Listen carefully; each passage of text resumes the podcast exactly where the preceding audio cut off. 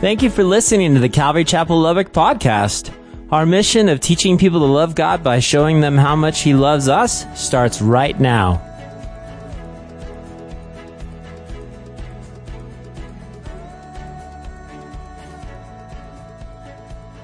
Guys, Chuck Swindoll, most of you know him, and I hope you do. Chuck Swindoll tells a story in his book called Living Above Mediocrity. And he talks about conformity, conformity in life. And he, he, he go ahead, he writes this story, and I want to read it to you for just a second, see if you can grasp it. It was a few years ago, uh, Chuck Swindoll writes, a psychologist by the name of Ruth R. W. Berenda and her associates carried out an interesting experiment with teenagers designed, if you will, to show how a person handled group pressure. We all know about peer pressure pressure, we all know about group pressure. The plan was simple, he says. They brought in a group of 10 adolescents into a room for a test.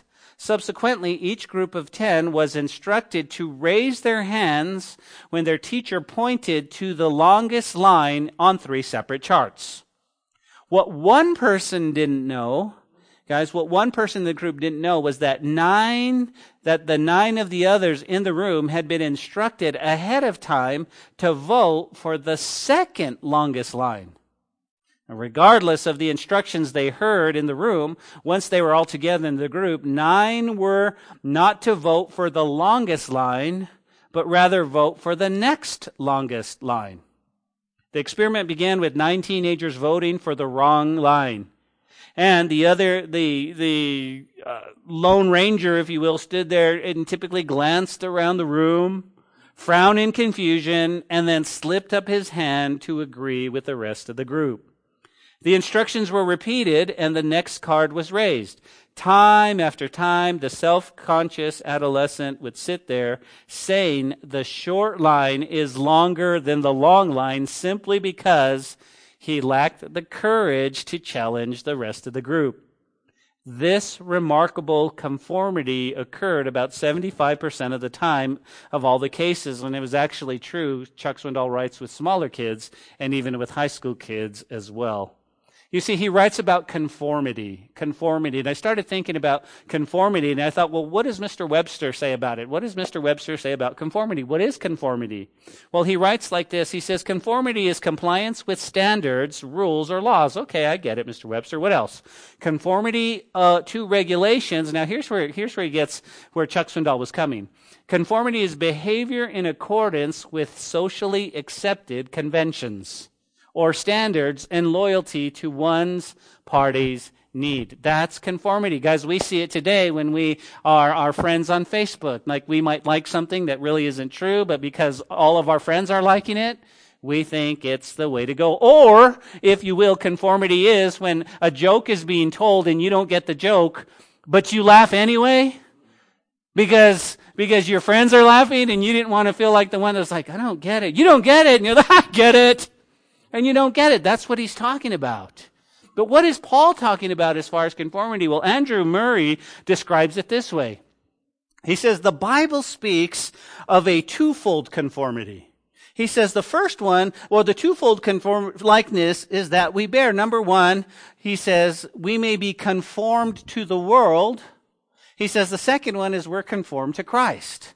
There's the twofold conformity. You're either conformed to the world or conformed to Christ. And then he goes on to say, and conformity, um, the one we choose excludes or drives out the other.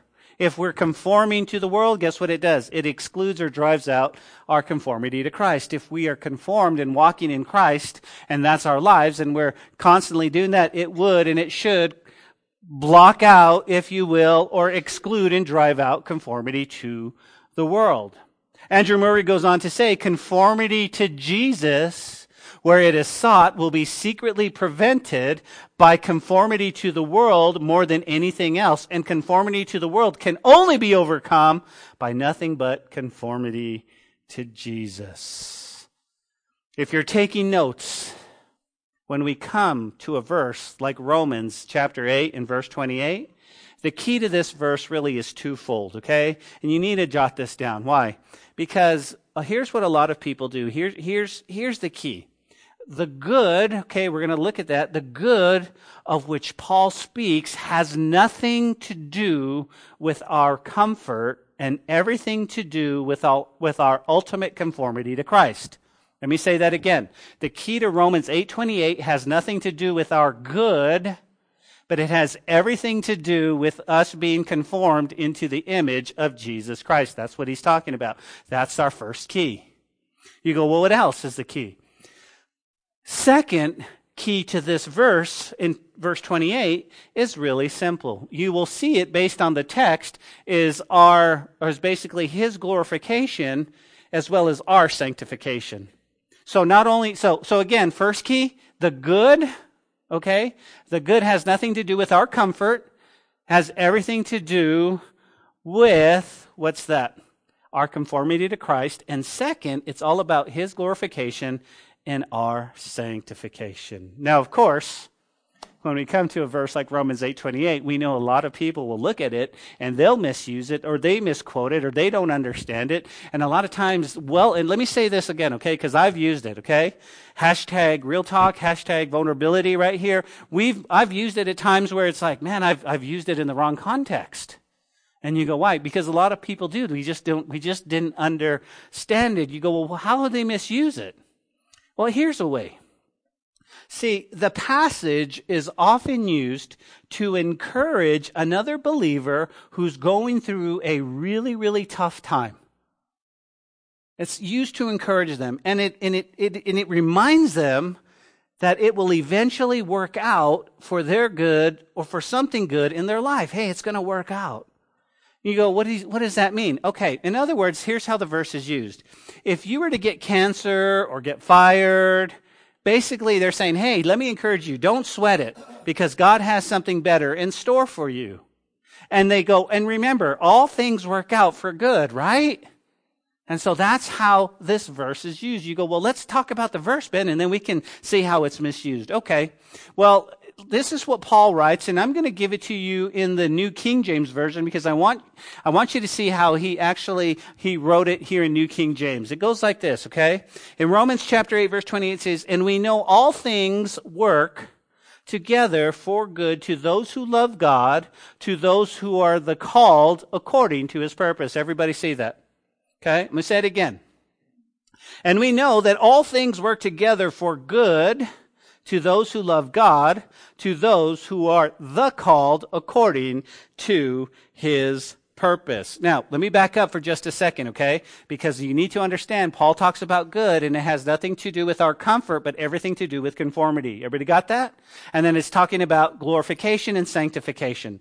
But let me, let me, let me give it to you in a couple of other translations and see if you can see if there's any key words that are missing and so forth. Look at verse, uh, or listen if you don't have it. Uh, Romans 8:28 in the NIV says this. And we know that in all things, God works for the good of those who love him, who have been called according to his purpose. That's the NIV. In the New Living Translation, it says this, and we know that God causes everything to work together for the good of those who love God and are called according to his purpose for them. And of course, in the English Standard Version, it says, and we know that for those who love God, things work together for good, for those who are called according to his purpose. What I found interesting in just the verses that I've studied, when I, when I look at the NIV or the New Living Translation or the ESV, it seems like most of them have left out the word the. In the New King James Version, it says the called, not just called, that are the called. And that leads us specifically to what we're going to talk about a little bit later on, but keep that in mind, the called, not just simply called according to his purpose. That's key, church. That is so key when we begin to dissect this verse and be able to encourage somebody with it. The called. The called. Now, for, for just a moment, let's embark, let's talk about how people misunderstand this verse and how they misquote it. Many people will come to this verse and they will say, okay, when you encounter problems or you encounter failures in life, all you need to do is remember this verse. That's kind of their motto. And what'll happen is it'll surely enlighten your spirit And there are certain reasons why these unusual things have happened to you. Okay? So all of a sudden, something's happened bad in your life. I show up with a smile on my face, with my hands on my hip, and I say, it's okay. It's all going to work out. That's the way they take the verse. Okay? But it gets deeper than that, okay? It gets deeper. Let me, I read a story that just broke my heart. It's from a man named Jared. He, he writes on his blog and, and, and, and here's the first thing he says, okay? He says, he explains that the good in this verse can be misunderstood. The good in this verse, right?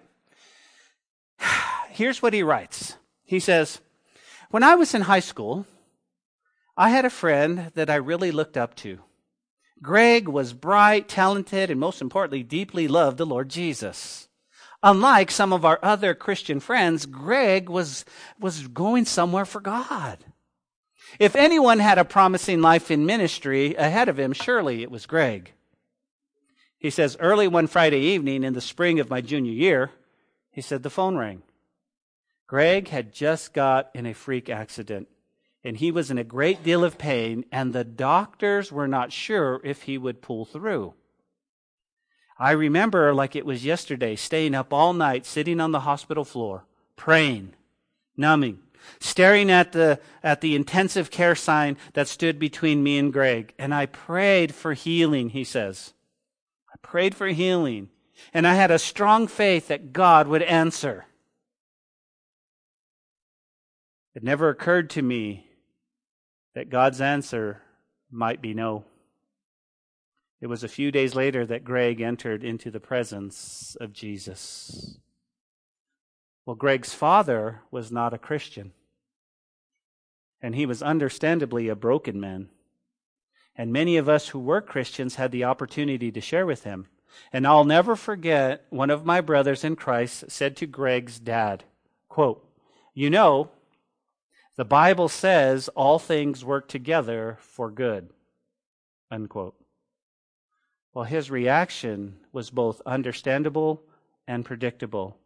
He was angry and bitter, not only at Greg's death, but at the sheer audacity of someone apparently labeling his son's tragic death as good.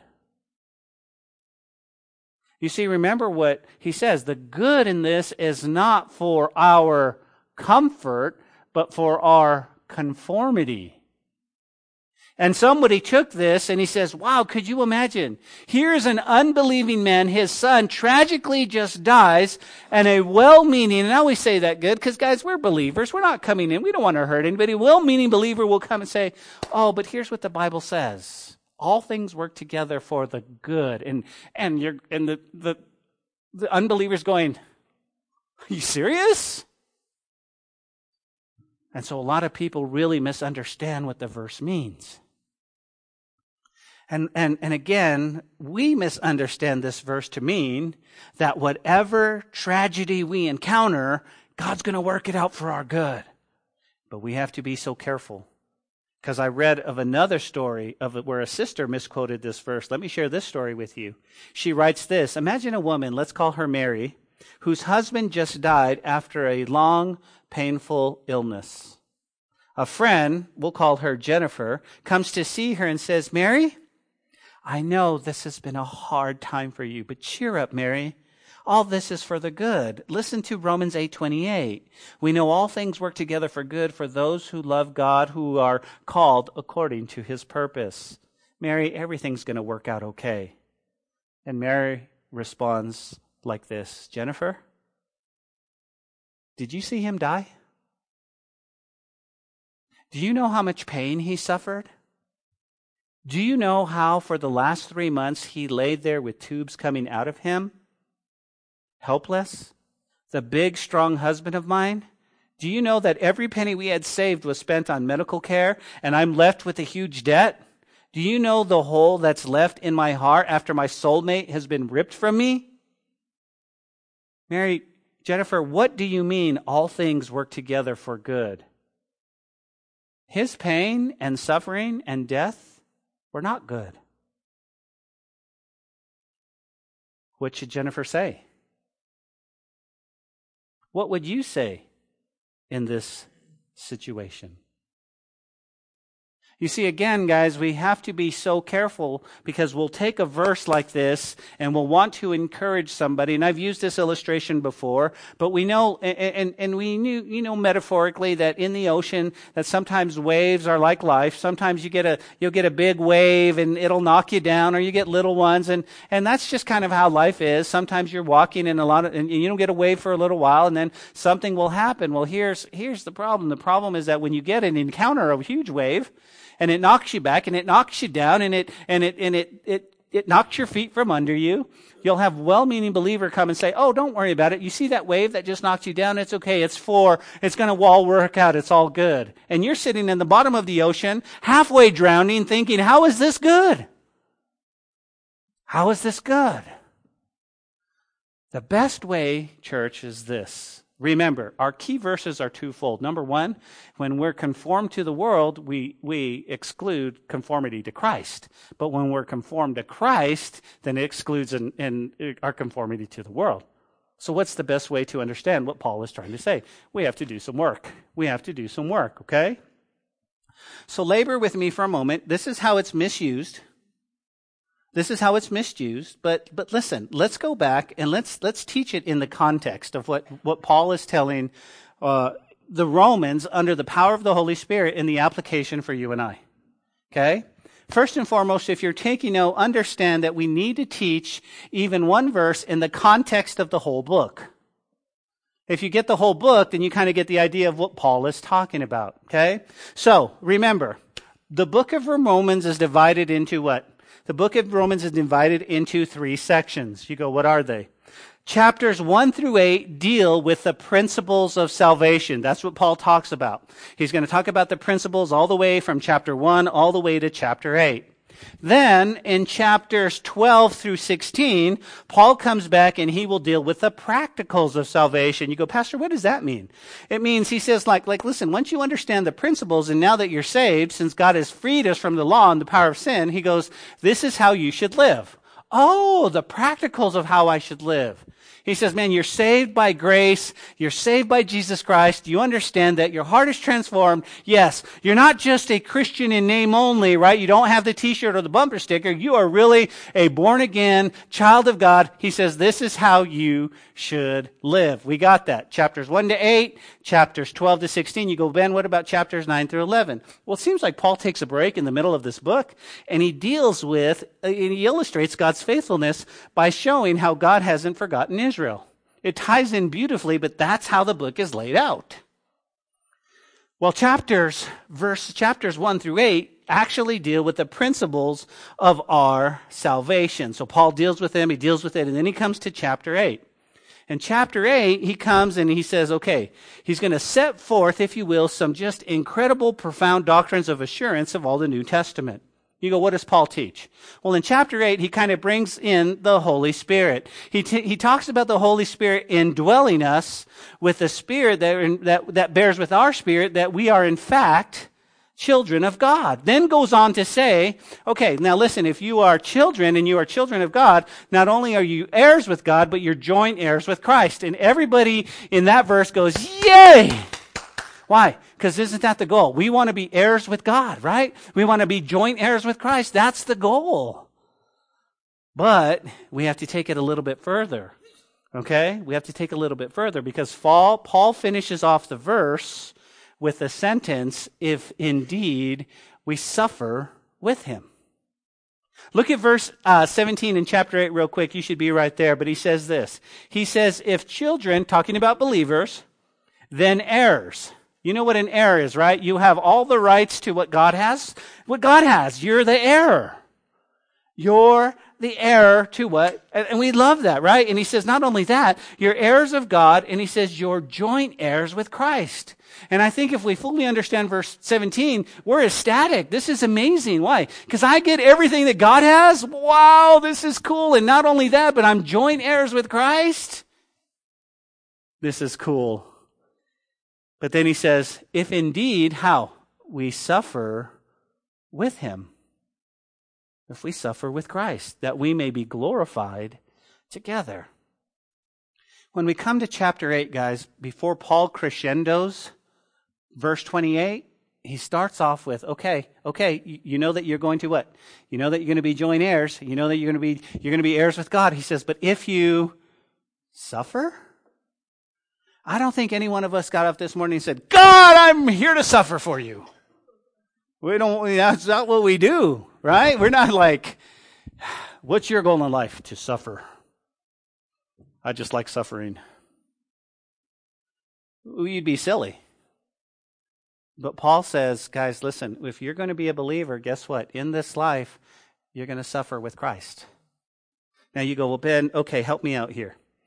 Here's the thing. When it comes to, when, when I say suffering, a lot of us, I mean, it conjures up what? Mental images of people like in great physical pain. Like, oh, they suffered and, and that just, that means just great physical pain. Or, or some of us suffer in like what we would call financial difficulty or emotional distress or op- oppression by the strong or even being attacked by the vicious that's when we think of suffering but what paul says he goes okay but it's but for the believer guys it covers a much broader spectrum although patient prayerful suffering no matter how slight is seen as acceptable sacrifice by God who considers the believer's continuance in this world as a sharing of the sufferings of his son. Well, how's that? What did you just say, Pastor? He says, guys, listen, here's the deal. Okay, what Paul says is listen, if you're going to if you're going to take on the role as a believer, as a follower of Jesus, okay, he says, here's what's going to happen. In this world, through this life, there's going to be some pain and suffering. You're going to be, it's, it's not all rainbows and butterflies. There's going to be some pain and suffering. And, and, and Paul talks about this in Romans. So when you, when you're watching TV and, and, and there you are home and you've got the Doritos next to you and you've got your soft drink and you're just flipping through the channels because you won't give your wife the remote and you come across the, the, the religious channel and someone's preaching Romans 8:28 and they're saying and it's working all for God and God wants you to be and then they start going off and saying how much God wants you to prosper and run forward and and you sit there and you're just like man you love that. Why? Because it's a great verse but but what Paul is actually saying as he leads up to Romans 8:28 he says no no in life it's it's it's part of suffering. There's going to be some hardships. There's going to be some trials why do you think when you stand before the minister and you're getting married, he says, for better or for better? Right? Nobody, we, we, we, guys, come on, let's just shoot straight, right? We're not even listening to the vows. We're just excited about her. You know? I'll never forget my wedding. Natalie was shaking so bad. I was like this, you know? I was like, I think she was a little scared to marry me. I don't blame her. Look at all this she has. But here's the point, guys. The point is, it's for better or for worse. And some days you're going to be, God, gosh, things are going good, man. Things are smooth. My wife loves me. My kids are obedient. That's amazing right there, and that's all good. But then, I mean, financial financial struggles could come, heartache could come, things you don't see. But as a believer, Paul says, listen, it's part of what it's the it's the it's it's your continuance in this world of sharing in the sufferings of God. And so he says that's where we're headed and he says now in order to be able to handle such a thing, you need some help, Paul says. You go, how so? Well, let's pick it up in verse 26 and let's kind of get the flow of what Paul is teaching, okay? He says, likewise, starts off the Spirit also helps in our weaknesses, okay? So right off the bat, he's going, okay, I need some help. Who's helping me? It's the Holy Spirit, right? The Spirit's going to help me in my weakness. And he says, and there are times that we don't know what we should pray for as we ought, but the Spirit himself makes intercession for us with groanings which cannot be uttered. Let me have your attention, please. Have you ever been in a situation in your life where you just didn't know how to pray? It's that bad. And you're like, how do I even start to pray? I mean, I can, I don't even know where to go. I don't even know how to ask this. Well, we have here the Holy Spirit. Now, let me say this to you, okay? The same Holy Spirit that rose Jesus from the grave that lives inside you is saying, listen, He's here to help you in your weakness. He's here to help you, guys. He's going to live in your heart. He's going to intercede for us according to God's will. And he's going to intercede for us in heaven. That's what he's talking about. And then verse 27, he says, Now he who searches the hearts and knows the mind of the Spirit is because he makes intercession with the saints according to the will of God. So again, we see this. Now he who searches the hearts and knows the mind of the Spirit because Jesus makes intercessions for the saints according to the will of God. So not only do you have the Holy Spirit living inside you who's now guiding you. Why? Because I need help. I, I know that there's going to be some sufferings. I know there's going to be some hard times. I know that there's going to be some emotional stress. I know there's some of us in this room that have some open emotional wounds that God needs to heal. Oh, I need the Holy Spirit. God, I need the Holy Spirit. He's like, He's there. He's there in your weakness. But then we also, He just said, we have Jesus, guys, who's praying for us in heaven. And I love this part. Why? Because do you guys remember when, when Jesus was with Peter, right? He's with Peter and he looks at Peter and he says, Peter, do you know that Satan wants to sift you like wheat? Not a thing I want to hear that Jesus tell me, okay?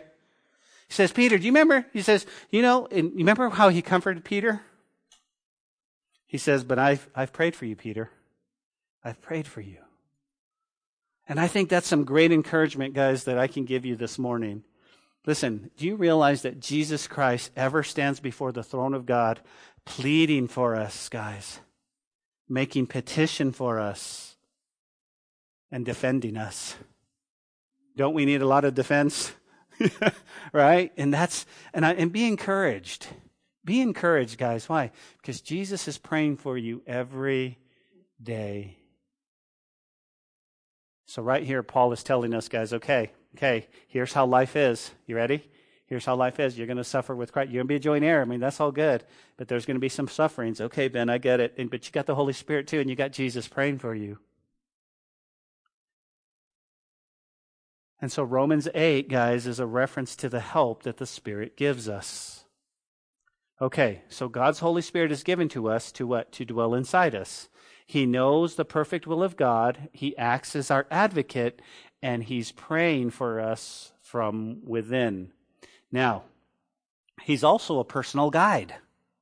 He's also a personal guide. Now, listen, before you get saved, before you ever get saved, before your heart ever becomes transformed, the Bible talks about it being born again. Your conscience is your guide. And if you have seared your conscience, you may think something is right that isn't right, and that's your conscience, and you go, oh, well, here's what I think. I'm going to run this way, and you have no conscience, but, all, your conscience is your guide. Excuse me. But when you get saved, the Holy Spirit now becomes your guide, and He's the one that directs you. He's the one that now he's I mean he knows God he knows God's perfect will. He's your advocate and now he is the one who comes alongside you guys to render comfort and aid. But let me say this to you guys.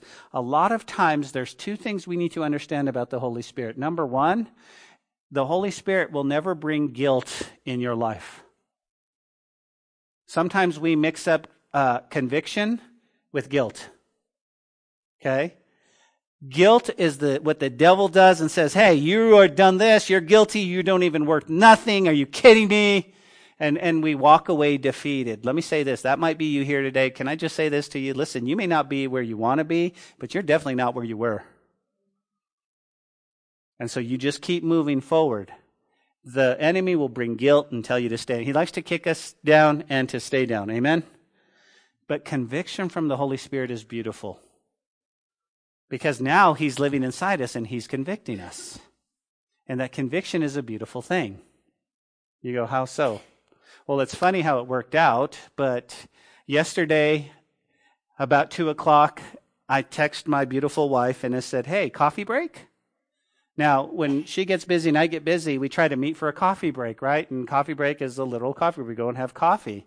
And I found it, it was just, it was a, it was a beautiful thing. So she said, yes, one hour. So I leave here and, and, and I go home and we go, oh, we go over to Market Street on 98th and we have coffee.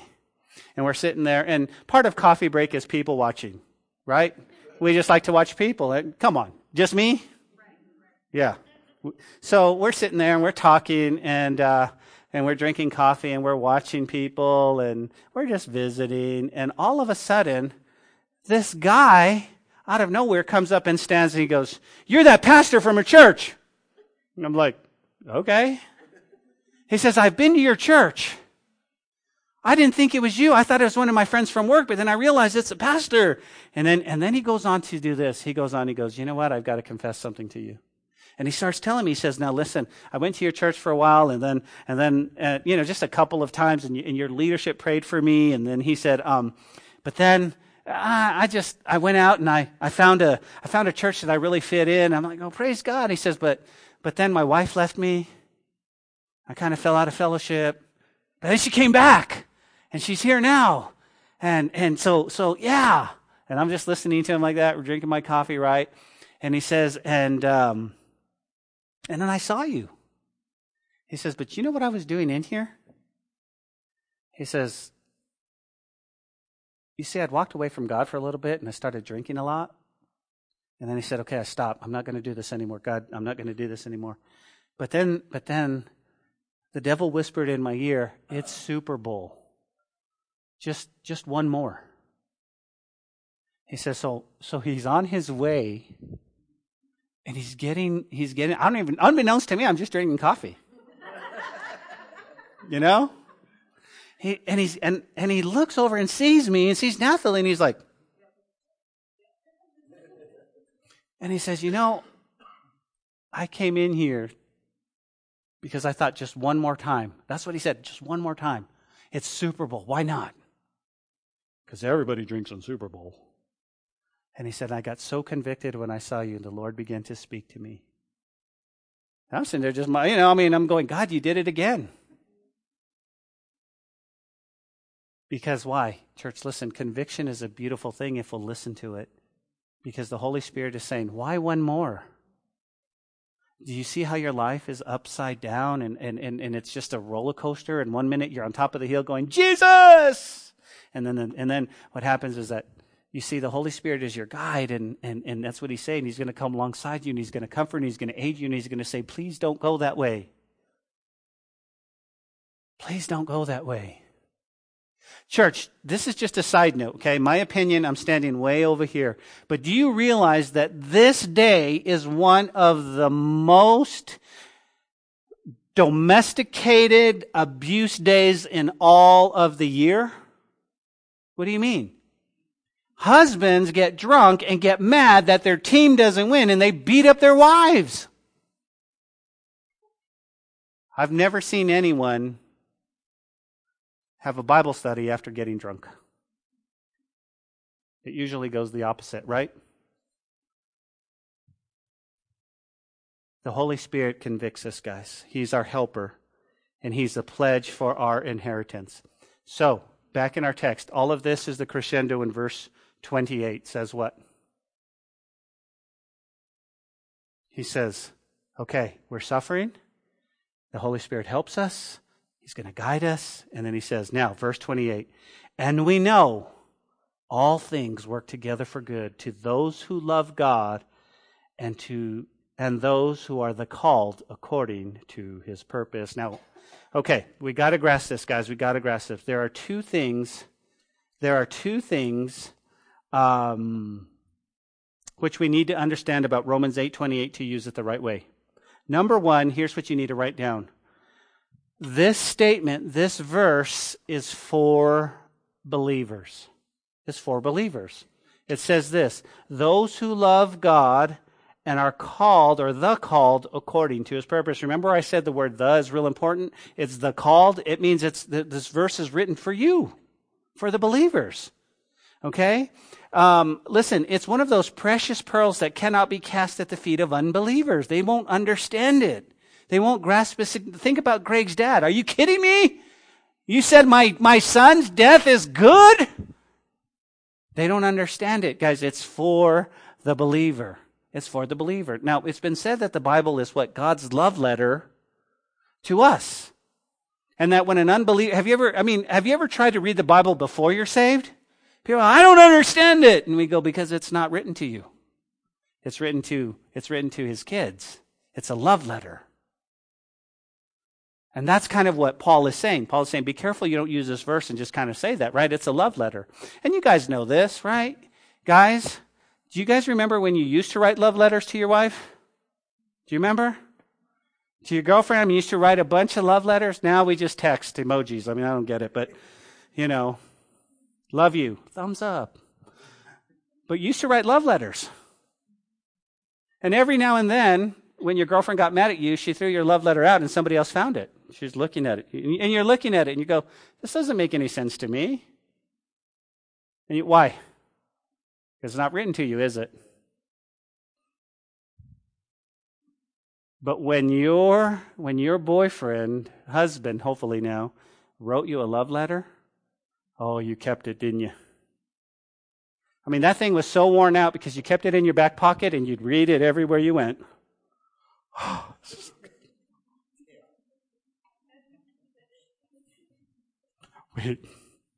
And you read it, right? And you had a little box and you kept everything that he ever gave you in there? And then you'd look at it and you go, What was this rose for? It's the first rose he ever gave me. It's all dried up and right.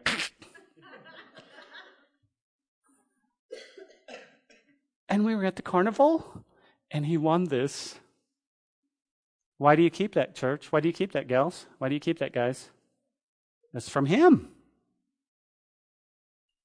That's exactly what Paul's saying. He's saying, listen, this, this, this verse verse 28, it's, it's for you believers, it's for us. Careful. Be careful that we don't just we don't just use that.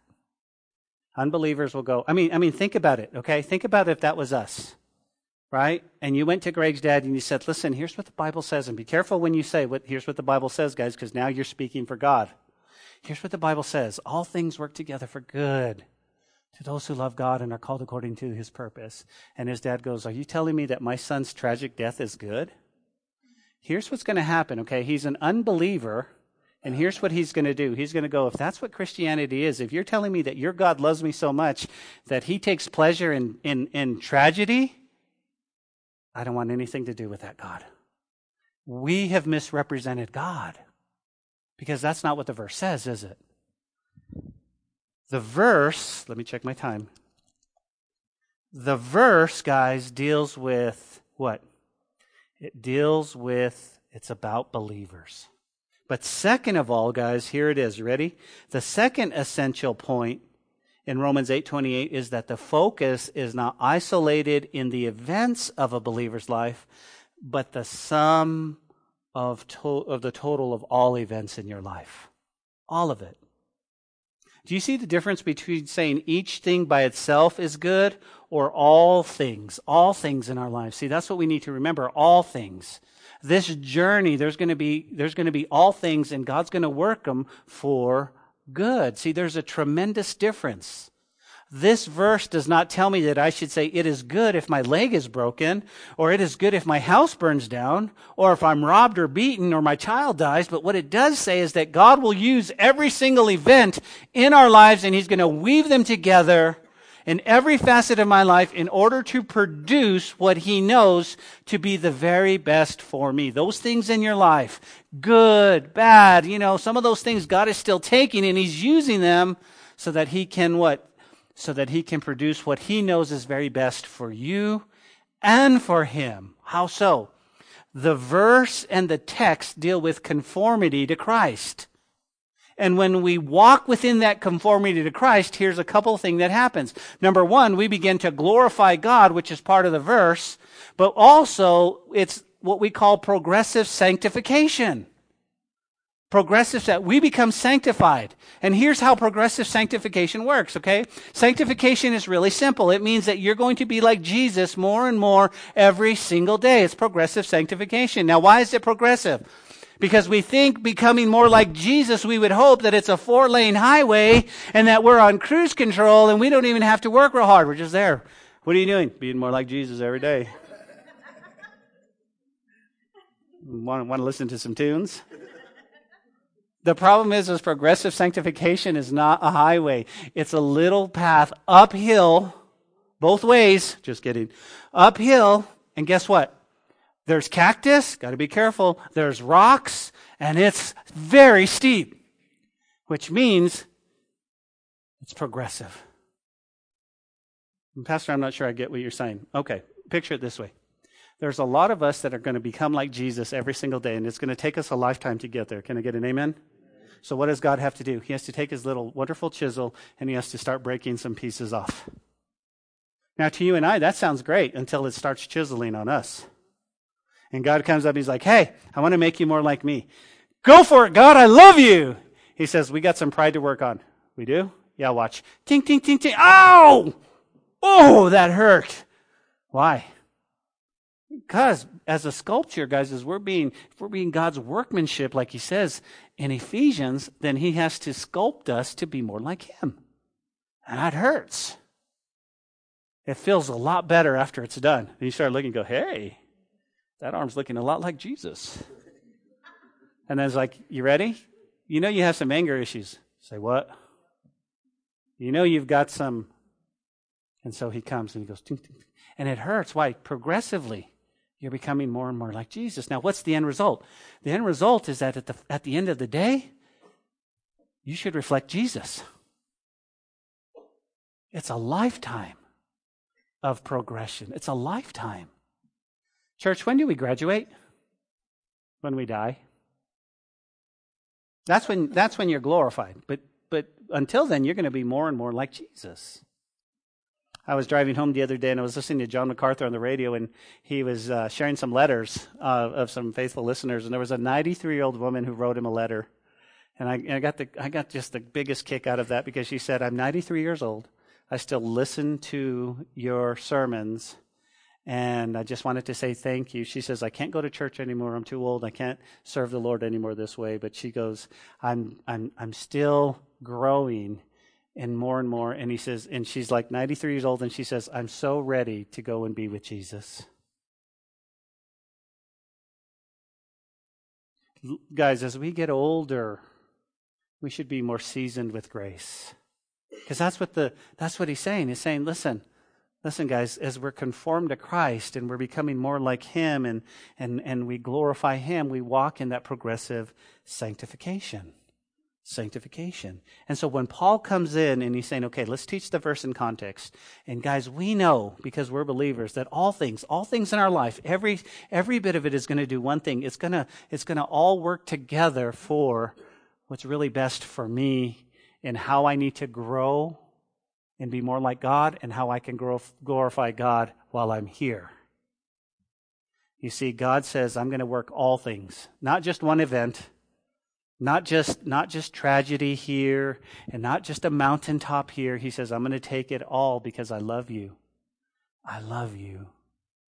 And because, guys, our lives belong to Him, we're found in Christ. But then He says something that I want to leave you with, guys. He says this. Notice to those who are the called, that's us, but he says, according to his purpose. Now, what does that mean, according to his purpose? Well, let me close with this story, if you don't mind. In her book, The Hiding Place, Tori, Corrie ten Boom relates an incident that taught her to be thankful for things that we normally would not be thankful for. She, she writes this, okay? She and her sister Betsy, okay, prisoners of the Nazis, had just been transferred to the worst prison camp they had seen yet in Ravensbrück. Upon entering the barracks, they found it extremely overcrowded and infested with fleas Of course, their scripture reading from their smuggled Bible in that morning was First Thessalonians, and it reminded them to rejoice always, pray constantly, and to give thanks in all circumstances. Betsy told Corrie, Corrie, let's stop right here and let's thank the Lord for every detail of our new living quarters. Well, of course, Corrie's like, Are you kidding me? Corrie says she first, she flatly refused to give thanks for, for the fleas. But Betsy said, Come on. She persisted. Corrie finally agreed to somehow thank God, even for the fleas. During the months spent at the camp, they were surprised to find how openly they could hold Bible studies and prayer meetings in their barracks without guard interference. You know why? Several months later, they learned that the guards would not enter the barracks because of the fleas. That means according to his purpose. According to his purpose. You see that? God's working it all out according to his purpose. So what's what's this verse all about? Here it is. You ready? It's conformity to Christ. It's being conformed into his image, bringing glory to his name and that personal sanctification. That's what it's all about. Saying no to the world and saying yes to Jesus.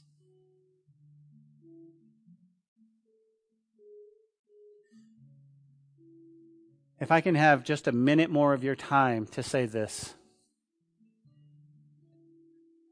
Life is still going to happen, church. Life is still going to happen. Amen? How much better for life to happen with a God who loves you and a God who cares about you and a God who wants to walk with you. How much better to understand all things in my life God is going to work for for listen, I can't predict what's going to happen tomorrow and I can't predict what's going to happen next week. And every one of us in this room might man, we might have a, a, a bright future ahead of us, but we just don't know. But the comfort and the peace and the hope that I want to leave you is that you can do life with Jesus. And He can bring that comfort and that peace no matter what happens. But here's my thought without Jesus, you don't have that. Without Jesus, you're taking on you're taking on life all by yourself. As a matter of fact, just like God brought me to that to that coffee shop, grocery store, unbeknownst to me, so that he could do something so amazing for this young man. God brought you to this church here today so that you can surrender your life to him once and for all.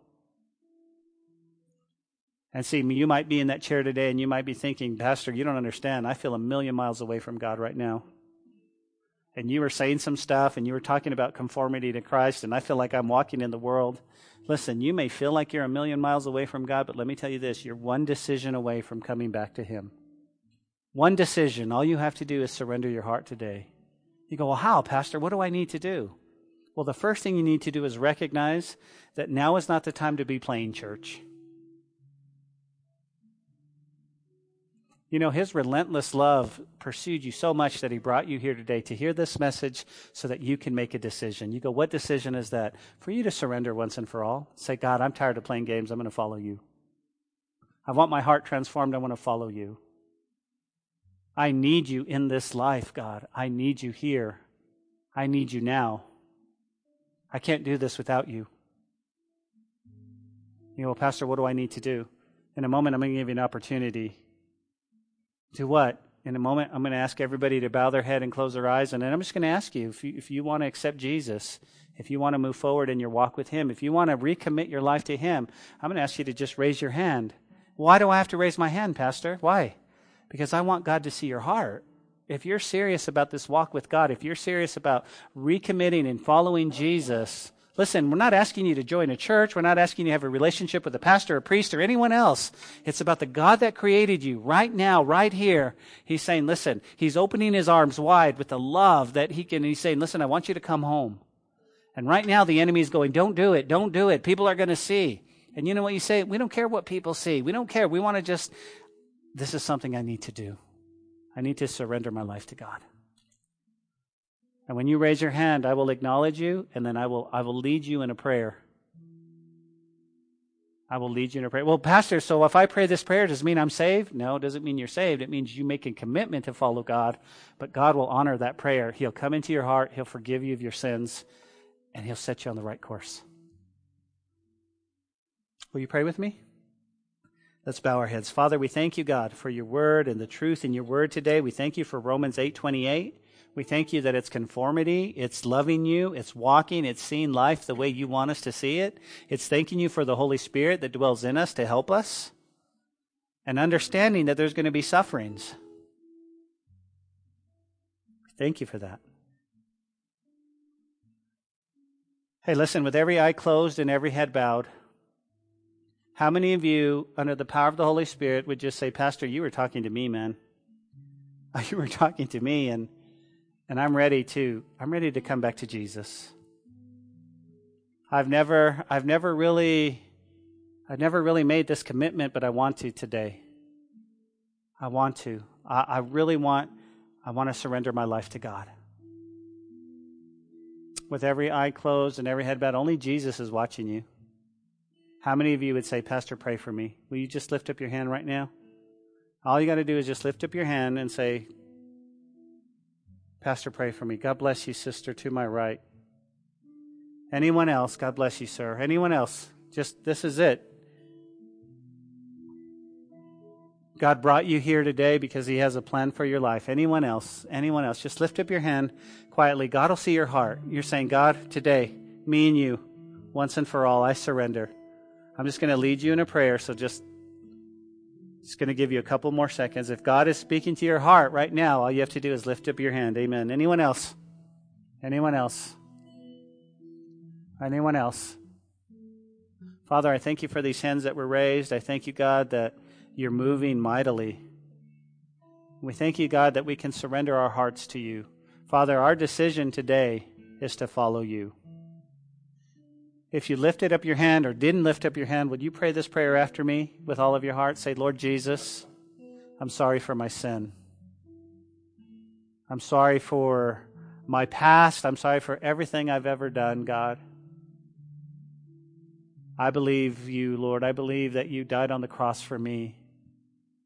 I believe, Jesus, that you resurrected, and Lord, I believe you're in heaven right now. And here's my here's my plea to you, God. I'm asking you to come into my heart.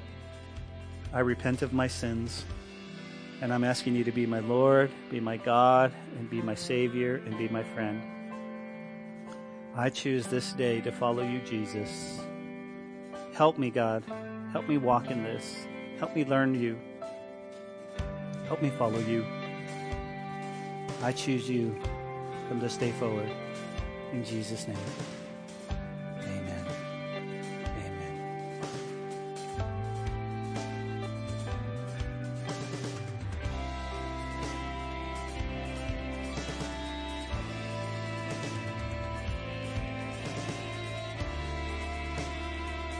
Hey, this is Pastor Josh. I hope this message has encouraged you in your walk with Jesus. If it has, we would love to hear your story of how it has impacted you, or especially if you responded to the invitation to receive Jesus into your heart as your Lord and Savior. To get in touch or to receive more information, please contact us by phone at 806 799 2227 or send an email to calvarylubbock at hotmail.com. Again, that phone number is 806 799 2227. Also, if you want to partner with us financially to take the gospel to West Texas and the world, please click on the donate button on calvarychapellubbock.org. Thanks for listening to the podcast. May God richly bless you.